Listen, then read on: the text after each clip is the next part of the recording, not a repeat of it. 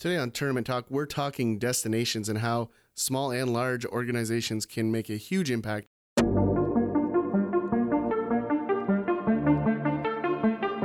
This is the Tournament Talk Podcast, where your hosts Tyler Childs and Sean Sinclair are on a mission to help you make sense of the tournament world, save you time and money by helping you make all the right decisions to streamline and maximize your tournament business, team, club, or lifestyle. Let's get down and start winning at everything.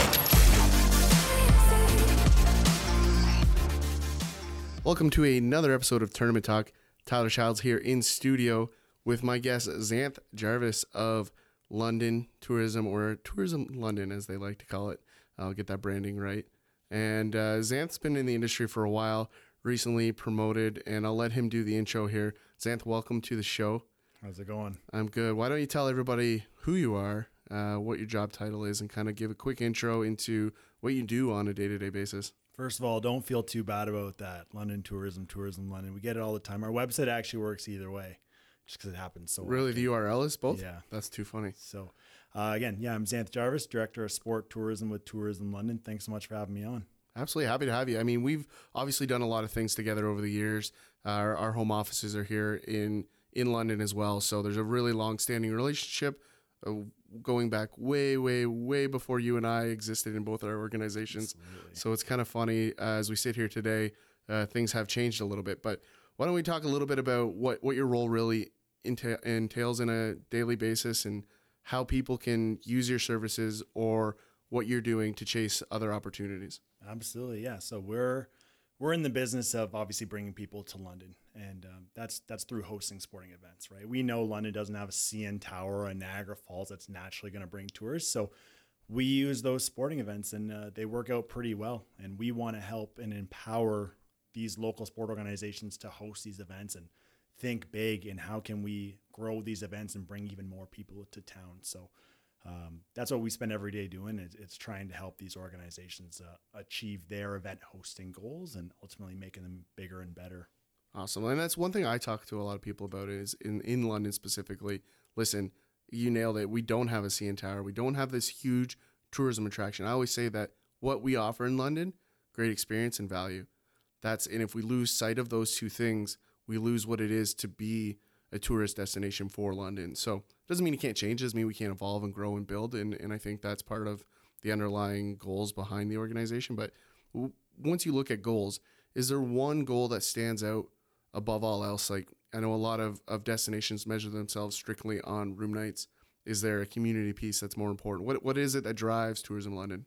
Yeah, we're a lot of communities do that. Uh, look at room nights as as the overall. That's what it comes down to. We we are definitely the opposite. Um, we feel that gives us more flexibility. We don't ever want to be kind of uh, backed into a corner or stuck in this box where you got to meet this much uh, in order for us to support you or our level of support. That's because just because you have a ton of room nights doesn't mean it's the best event for our community, right? Right. Like, legacy is massive in what we do, and what are you going to leave behind? What is this event going to be remembered for? The impact that that it's going to have, not even just on sport, tourism, and the economy, but just the sport industry in general here locally. Whether or not that's through facilities, of course, but you know, even lower grassroots level, like participation and just opportunity for our community members to get involved and in the long run, that's how we're going to achieve those big goals and of those tourism and being such a great city. But we feel it's important to to have that flexibility to be able to support events that not just bring in the most amount of room nights, but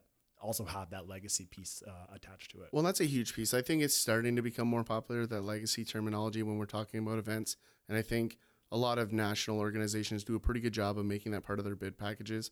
Uh, I do think it's it's something I talk about you guys a lot in, in other destinations when I'm, I'm working with them for whatever reason talk about the analysis that you guys do. And I I don't know the inner workings of all of your scenarios, but I do respect the outcomes that you guys almost always deliver on because whatever you're doing to accept them in the door always plays out positively for our market. And it's a big reason we are such an important tourism, you know, sport tourism city in our province. I think we we're the leader in a lot of ways. Uh, I think volume we're behind some other cities because they're larger cities, not because of what you guys are doing. Um, and, and that's kudos to you and your team. Um, you know, I think you mentioned the local community organizers. You know, what what is it that you can do to help them, and what do you what do you see with them in terms of what they either fail to recognize or or what they don't realize you guys even offer for them? Yeah, and that's that's part of our mandate too is uh, marketing ourselves locally to these organizations. We talked about how the last time we saw each other was at the annual open house that we offer. We do that every year just as a marketing piece to to let these organizations know that we're here to help because a lot of them there's so much turnover as you Yeah, know, right? absolutely. As soon as the the president's kid has gone through the program, there's the next president stepping in and that transfer of knowledge doesn't necessarily happen. So a lot of times we're rebuilding relationships with the same organization just because it's new people as, as you know about, right? But the way that we help these events, it's always different. It depends on the event, right? I mean, some events need support with volunteers. They can't find volunteers. Well, we have a database of 1,300 names. We put out a call to, and we're blown away by the response every single time. And people are actually asking us for more opportunities. They Yeah. follow up with us and say, "Hey, are we still on the list? Because we haven't gotten an email in a month." Well, right? and, I, so- and I know you touched on that in the panel we sat on recently. We talked about the volunteer database and how valuable valuable that is, and how envious other cities would be of your ability to pull from that list. Uh, I think it's it's been one of the big things that's allowed us as a city to accept large national or international events, and and it run you know without a hitch. Um, the people behind anything is super important. We talked about it just before we jumped on how important people are, but yeah, I I think that's one. I, I find it interesting the the the meeting that you just referenced. Uh, there were some new faces this year, and I think that's partly Always, yeah. you guys, um, you know, recruiting, and, and I'm not even talking even at the organization level. Like there's new cricket organizations and events that I'd never seen before, uh, and I keep my ear pretty close to the ground. So uh, it was fascinating to connect with some of those groups, which you know goes to kind of show that even though we're we're one part of our city's tourism piece, there's so much more behind it that we don't always see all the time. So, um, is there is there anything within that group that you think that they do a poor job of from their side, other than the turnover? That's that is what it is. But is there things that once they're engaged, that they kind of drop the ball on that you're kind of trying to hold their hand on? Yeah, it, it's tough. I mean, I would say again, kind of the communication, but internally within their teams, right? If you're talking to a president of an association, just trying to get information down to all the teams and, and coaches and things like that, that's tough. And I- know they have a tough job, but sometimes, you know, we can provide a lot of assistance in that cases, especially when it is those coaches and those managers that are planning a lot of these events, right? Absolutely. And with hockey, they might not need the volunteer support, but like when it comes to hotels or uh, food and beverage, transportation, permitting, and bylaws, right? That's the red tape that we have to deal with at the city, and I'm sure in any city, it's it's confusing for myself, not alone someone that's just a manager of their kid's hockey team trying to plan an event, right? And they want to close the road to do some sort of event or you know even schedule extra garbage pickup Right. the things you have to go through with that so um, it's tough right and it's it's just getting the communication and letting people know that we're we're here to help i guess it's also on us too to do a better job at marketing but also that transfer of knowledge would be nice and helpful if you know these organizations maybe could make it part of their their transfer knowledge plan or their succession planning right to to to loop in these partnerships that exist and Right. how they can help to ensure that they're still getting taken advantage of Yeah, the communication piece is is a huge piece. I, I say it all the time because it's an evolution of, of sport in this country at some level. But the the volunteer is a barrier, right? Because although in these larger scale events they're a lot more engaged, at the community level they're engaged Sunday after eight thirty p.m. Right? Like they're they're hammering out emails in the middle of the night, right? And that's the the unsung heroes of sport tourism are these people behind the scenes and I, I constantly talk to customers about listen these people are volunteers right they're not getting paid to do what you're upset about them doing you just need to take it down a notch have a conversation there's a resolution it'll be fine and almost always people come down from that. But you know ultimately it, it is a difficult piece at, at, at on their side and on ours because they have lives. They have all these other things going on. Um, and that's where people like yourself and ourselves you know that's our job is to fill some of those gaps um, from a more professional setting. And- yeah, and I, I think um, these event organizers too, they're so protective, right? They've been doing events, they kind of know how to do it, and I think a way that we can help too is let other people in, yeah let other people help you, Well, they're proud, right? right? Right. And and for the most part, they do a good job. But you also there's some deficiencies in there that could be solved by other perspective and other people taking things off your plate, Yep. right? And I'm happy that you're protective and want these events to go well, but having that understanding that you know having that committee approach instead of kind of one person that does it all, that's not sustainable. Well, and there's one organization in the city that has really bulked out their board, and ultimately it's allowed them to take some of that stress off one or two people, and it, it's a good model. And I think it's one that I've started recommending to others. Either got to pay people to manage these things efficiently, or you just put more hands in the cookie jar and just have clear guidelines of what the roles are. And that setting those guidelines is a difficult task. It's Yeah. no small piece of the puzzle. But yeah, it's it's definitely an interesting evolution, and I think the privatization will continue to support some of these issues. But at the same time, there's going to be problems that arise as a result of the issues starting in the first place. So uh, it's definitely interesting when you're when you're looking at opportunities to bring things to the city.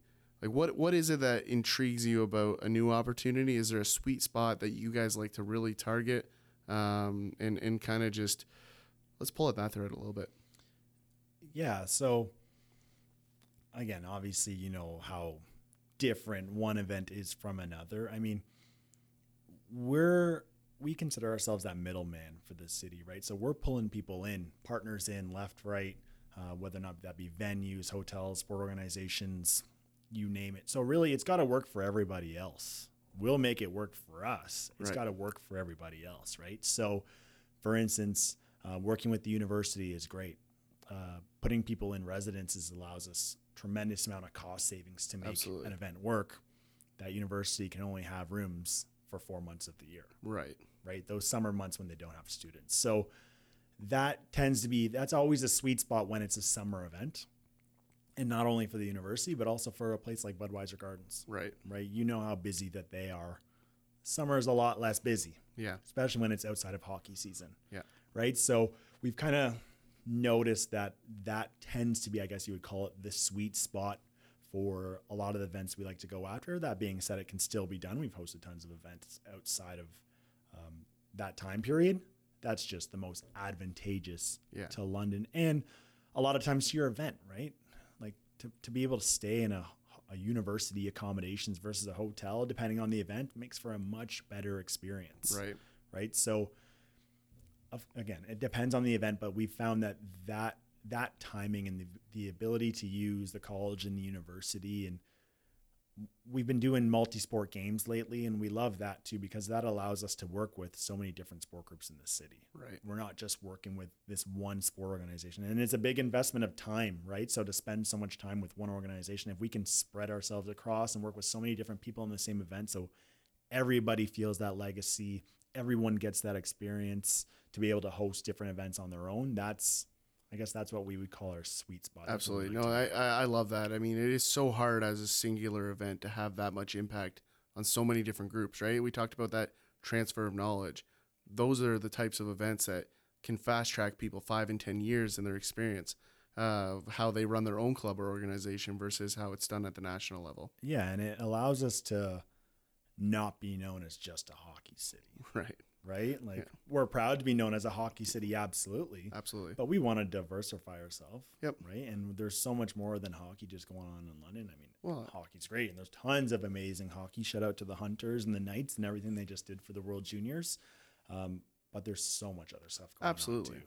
Yeah, I mean, it, it's any Canadian city is, is always first attached to hockey, always. Eh, Whether that's correct or not, uh, anybody outside of Canada recognizes Canada as just this big uh, ice rink, right? Like that's all it is, right? So you know, it is nice to diversify, as you're saying, and I think it's a it's a huge piece of what you guys are tasked with doing is trying to make sure there's a good mix because it's not even just about people coming into our city sometimes. So making sure the programs exist for the people that are here as well, and kind of that transfer of experience goes both directions and and I think that's sometimes overlooked, and I think it's a huge, huge piece of the puzzle that I, I always like to talk about, um, and and you don't get a lot of chance to talk about it, right? Because most organizations are focused on okay, how do we drive revenue in, and it's a fundraiser in a lot of these cases for a lot of these clubs, so they don't they don't look at the legacy piece, and that that experience is also a piece of why it's harder for them to track sponsors because they miss that whole experience. They're like, oh, we're bringing people, that's our job. Well, it is, but now how are you executing the activation behind it and all that fun stuff? So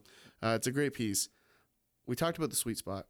Now let's talk about the roadblocks because that's probably a good chunk of day to day for you guys, right? it's like, okay, this is awesome. We're excited. Oh, wait, we can't. So let's talk about what are the biggest ones that you guys face and even try to generalize it as well. Like, what do you think in the industry as well are some of the, the biggest roadblocks that events or associations have working with any destination?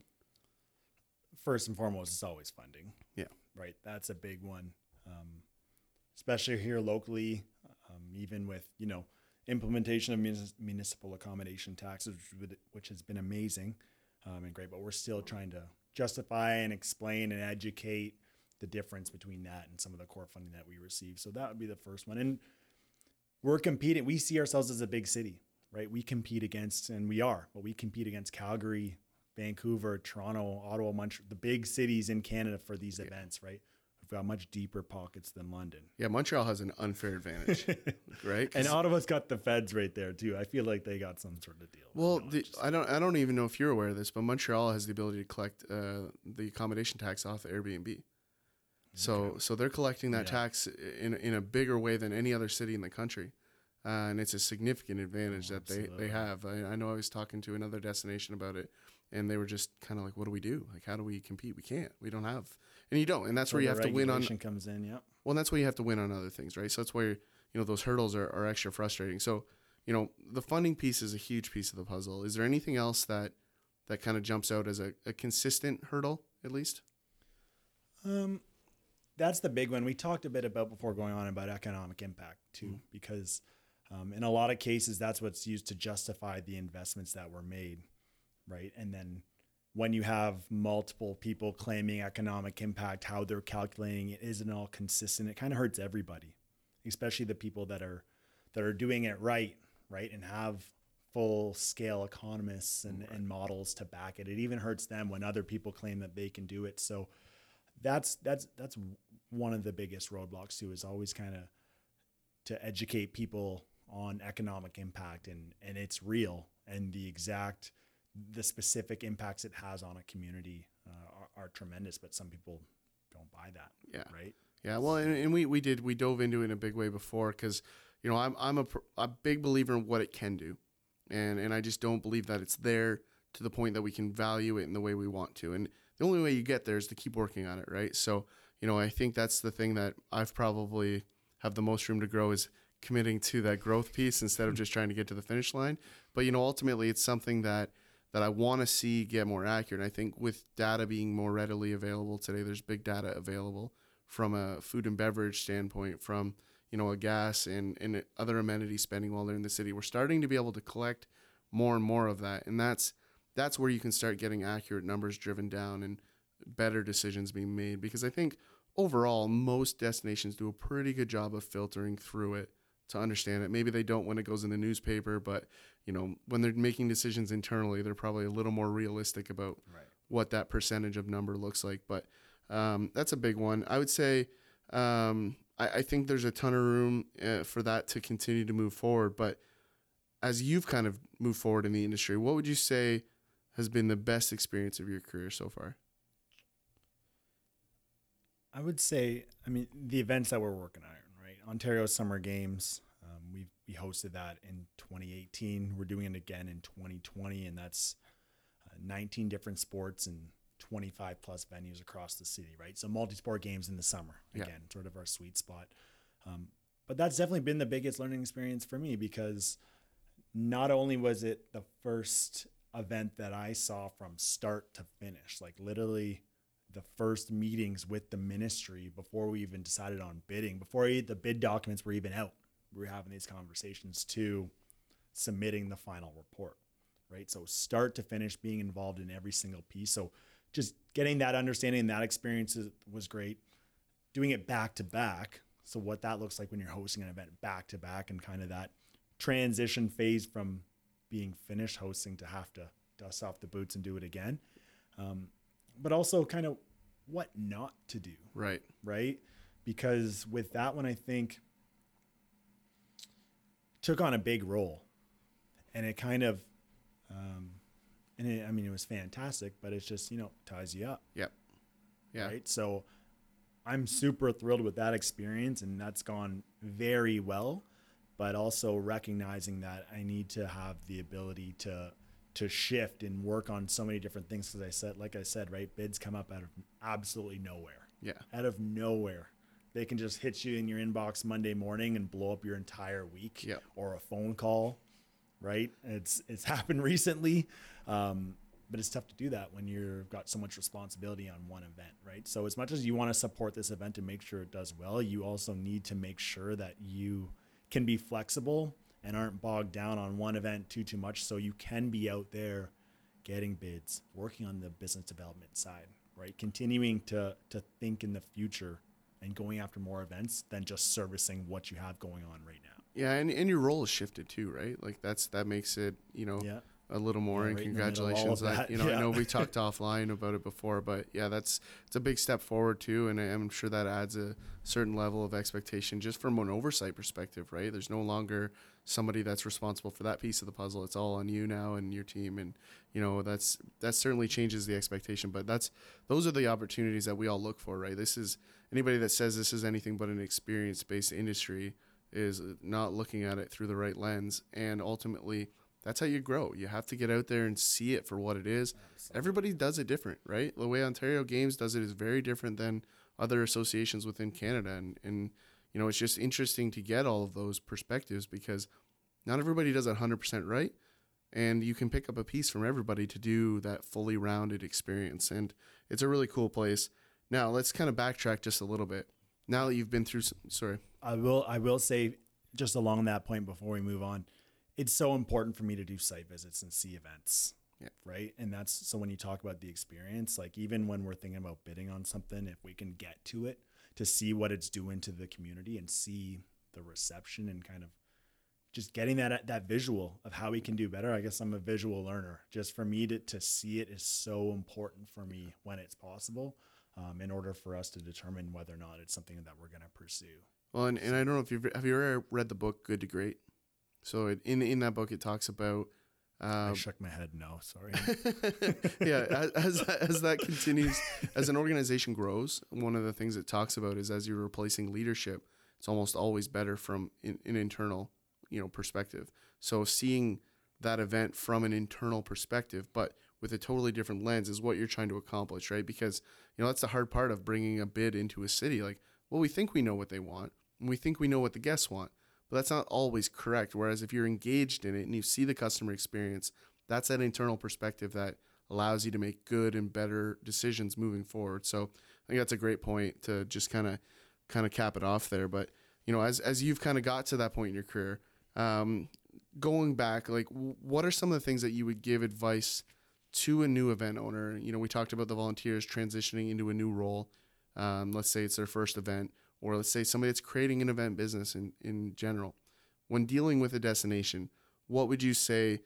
uh, The first piece of advice before anything else you would give that individual. well, talk to your local sport tourism plug for us, but that goes along with the point of, you know, trying not to do it all on your own. Yeah. right? People are so they they want to do it all themselves and and they don't trust people. And I that's one of the things that I've realized I need to grow on too is kind of delegate and you can't do it all on your own because you you want what's best and you think that you can provide what's best, but you really need to to work on kind of allowing to to ask for help or allowing others to work with you. So working with a third party like you guys, right? That's some advice off the bat. They don't know much about hotels and the revenue opportunities through hotels. Let's talk to a third party. Absolutely. Well, and I, and I know we sat on that panel we mentioned earlier, like one of the questions that they asked was, "Do you know everything?" And the, and the answer is obviously no. no one knows everything, but I did answer yes. And, and and after kind of the class was done chuckling and they settled down for a second, I said, "Listen, like the key to knowing everything is just having no ego and the ability to pick up the phone and ask somebody who knows the answer. That's knowing everything in this business Yep. because although you might not know everything else, someone knows the piece you don't." Yep. and that exchange of knowledge is so critical uh, to success. And I think a lot of people get in their own way, and and I think that's one of the pieces I would add to that. Right, is like calling you guys, calling us, calling whoever is that piece of the puzzle for them. That I, I'm 100% with you. uh, you can bring some great things to the table, but you don't always Exactly. have it all. Yeah. So that's a great piece of advice.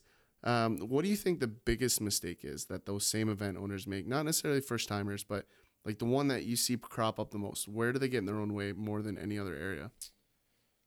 Um, I mean, an example recently is just these event owners get excited, right? And they think about some of the legacies and what's going to be great for this event and kind of spend some money on some things that maybe wasn't the best thing to buy, right? Um, without, you know, knowing some other costs just because, well, this is what we want to get out of it. So we're going to buy this first. Yeah. And then make the event work. Like that's a dangerous game. Very dangerous. Event game. budgets, people. You're hearing that? Event budgets. Very, very dangerous game. So luckily, we're not in that position um, with this example, but you know, it's always it's it makes me a bit nervous for sure. Um, so that's that's what I would say is first and foremost. Yeah, I, I completely agree. We, we we see it all the time as like one of the back end of the train revenues is they get to us and they're like, oh, we need this to make money. Well, that's that's your problem to create your budget. We're happy to help. Yeah. We're always here to guide you. But at no point, like from our perspective, should your hotel be a part of your budget. Should be part of your profit margin, and that is it. Right? If you look at it as a core item, there's too much variability in the hotel revenue to use that as a hard line. And and a lot of people do it and, and then they ask hard questions later and it's like, listen, that's not how you should be valuing it. And it's it's that coaching thing, right? And you know, we don't get paid to do that a lot of times, but ultimately that's that's one of the added values to to having us and that transfer of knowledge from either year to year or destination to, de- to destination or or just some other transfer. But yeah, it's I, I'm with you on that one. Event budget probably is the one that most problems come from, Yeah. right? If they're not a core issue of it to But- begin with. And these, this is all from experience too, right? Like these people don't have the experience and working with a ton of events like this. So that's why bringing in a third party or someone, bringing more people in with more perspectives and just with more experience to help you, right? That's no slight against you and, and your event or your ability to manage an event. That's, that shows leadership in my opinion. Yeah. Well, and, and it is an industry of alphas, is what I say all the time, right? Like there's a ton of egos in this space. And, and in a lot of cases, that's part of the reason for their success, right? Because they have that ability to just lead and charge and, you know, kind of move forward. But in, in other instances, they get in their own way because it's like, no, I know what I'm doing, get out of my way. And, and to your point, that's not always the way you look at it, which leads us beautifully into our next question, which is what can they do to make their own lives easier? And for me, it's get out of their own way You. yeah, right. It's it's find people that you can trust to work with. Yeah. right. And I know that's one of our core missions when we're talking about partnering with people is how do we find somebody that aligns with our goals? There's a hundred different models within our space, but I'd rather turn away somebody that doesn't fit, Oh, absolutely. even though it doesn't you know help the bottom line, than do a bad deal. Because ultimately, our job is to have that pass through to the end consumer, and because it's a rate driven business, it's blatantly obvious when you're not playing ball that's in a, in a manner that's fair to the consumer. And it's one of the, the big issues that's going to continue to be around for a while. And I know you face it probably all the time uh, when it comes to bids. Bids require X up front, they require X on, on the hotel piece. Yeah. And it's a dangerous game, right? And it really, really is. And it has to make sense for all parties involved. But with that said, like, is there anything around that concept of the bid that you think they could do to make their life easier? Like asking for a, like a bid fee, you know, is something we talk about in our industry a lot. And for those of you that don't know what a bid fee is, essentially a destination or, or some party involved in the conversation has to essentially go out and offer an amount of money to engage the opportunity. Yeah.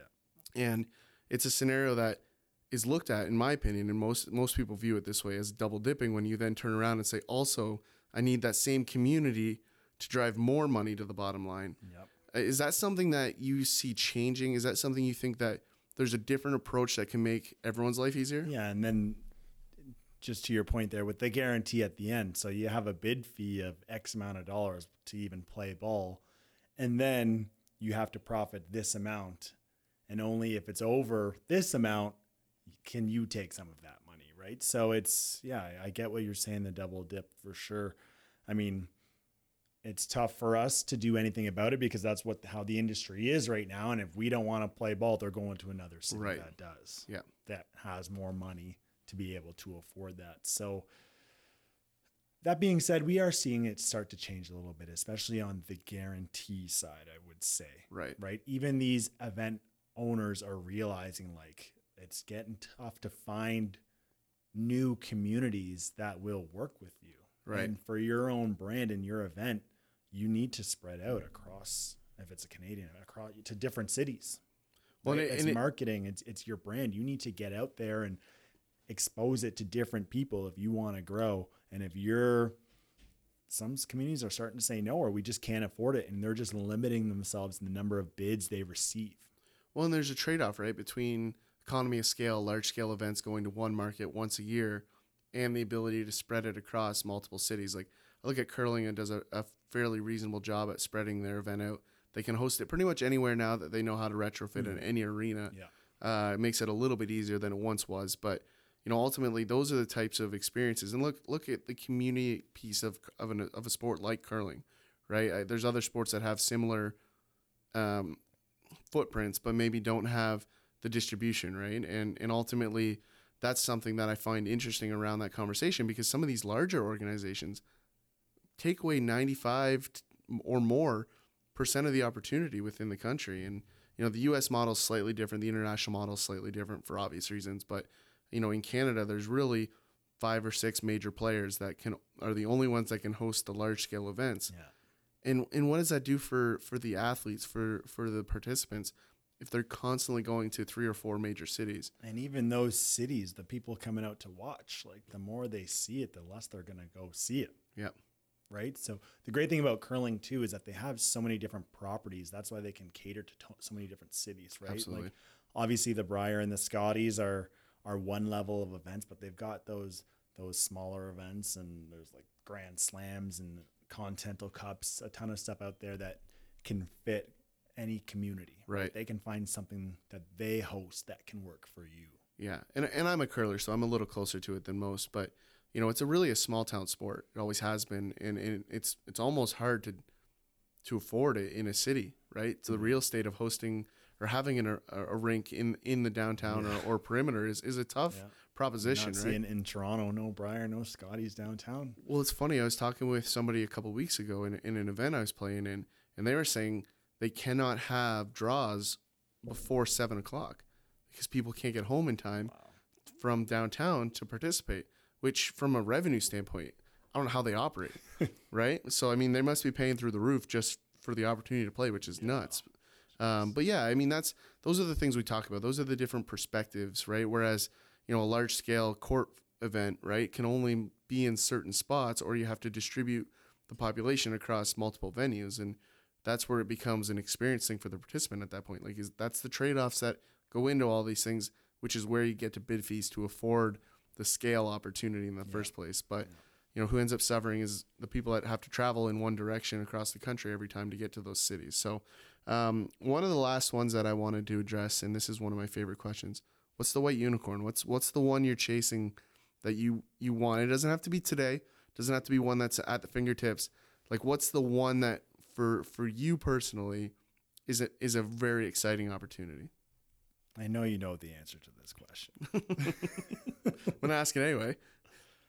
I know we talked about not wanting to be a hockey city, but it's got to be the World Juniors. Yeah, yeah. This city would go nuts for and that. sorry, not that we don't want to be a hockey city. We just want to be much more than just a hockey Yeah. city, right? But the World Juniors is it's like the city would go nuts. It really would. the the impact of the economic impact talking about of that type of event. I mean, and when we talk about economic impact too, and impacts in general, it's more than just economic impact. It's social impacts and the impact of you know all eyes in Canada being focused on London, Ontario over the entire holiday season. Yeah.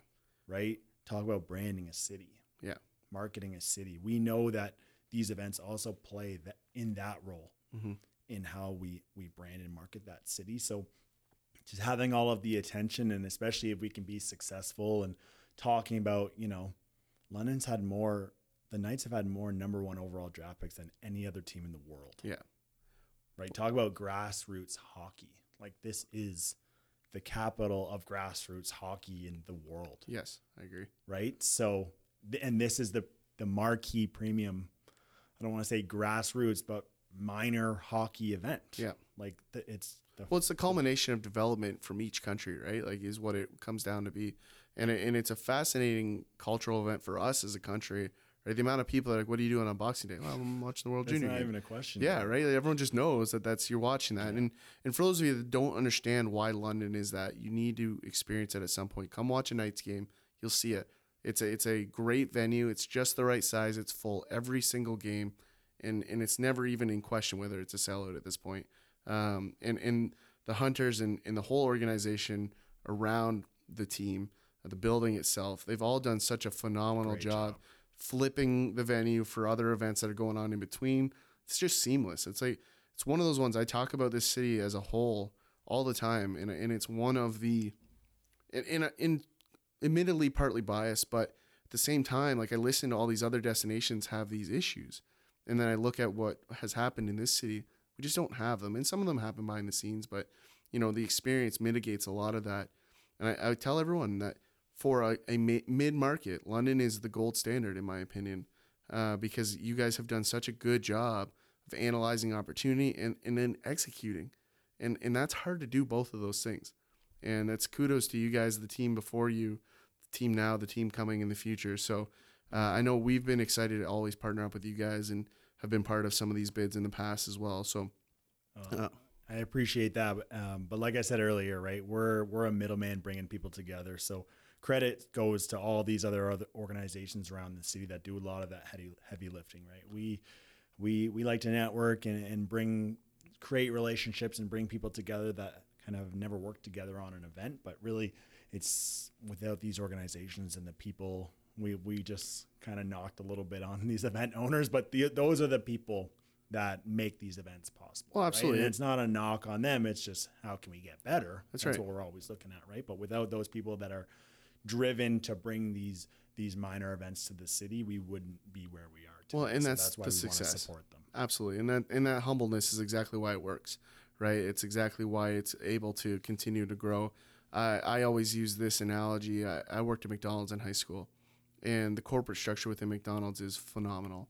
And one of the things they talk about, to your point, is in management. If you're doing a, a specific task, you're not a manager. And so ultimately, that's the job. You're trying to put all the pieces into place Right. so that success can move off of that. And, and I think that you guys have done a wonderful job of doing that over the years. And I look forward to, to the next big step for you guys as well. So uh, I appreciate you taking some time today to jump on. Uh, we'll have to do this again soon. This was a great episode. Um, where can people contact you if, if they want to find out how you can help them? Yeah, uh, londontourism.ca. Um, happy to help. It's Zed Jarvis at londontourism.ca is my email. Uh, feel free to connect with me on LinkedIn, all of that stuff. Again, happy to talk events and, and how we can bring those events to London. Or if you just want to talk economic impact and, and, and pick each other's brain, happy to do that. Awesome. That's fantastic. Thanks again for joining us today. I look forward to having you on again. It's been another episode of Tournament Talk. I got to get on the baseball podcast next. There you go.